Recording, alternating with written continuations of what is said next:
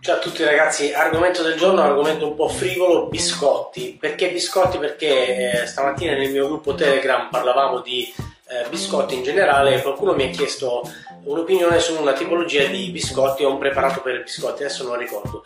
Quello che ho voluto affrontare io nel discorso è stato eh, cercare di spostare l'attenzione sul singolo cibo e cercare di guardare come sempre nel contesto, quindi non è que- quel tipo di biscotto che va bene oppure no, dato che la domanda era cosa ne pensiamo di quella tipologia di prodotto, perché se no a quel punto potremmo andare a parlare di qualsiasi cosa, quindi quel biscotto ha più grassi, ha più carboidrati, ha più grassi idrogenati, ha più zuccheri, ha più calorie per 100 grammi, ma in realtà insomma non la finiremo mai e non andremo a dare una risposta intelligente e utile, perché a quel punto va un po' al gusto, quindi in base a quello che ti piace di più mangia perché è un biscotto. Il, quello che ho voluto sottolineare io è che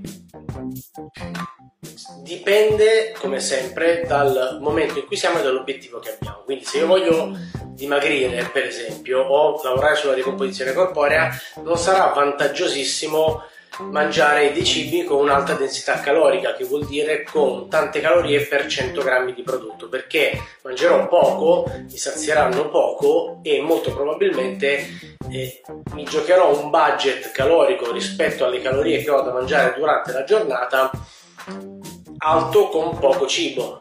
Invece se per caso al contrario devo mettere sul peso, ho bisogno di calorie extra, magari un cibo con una densità calorica alta può essere ottimale. Quindi è sempre il contesto quello che conta, mm, non è tanto il singolo alimento.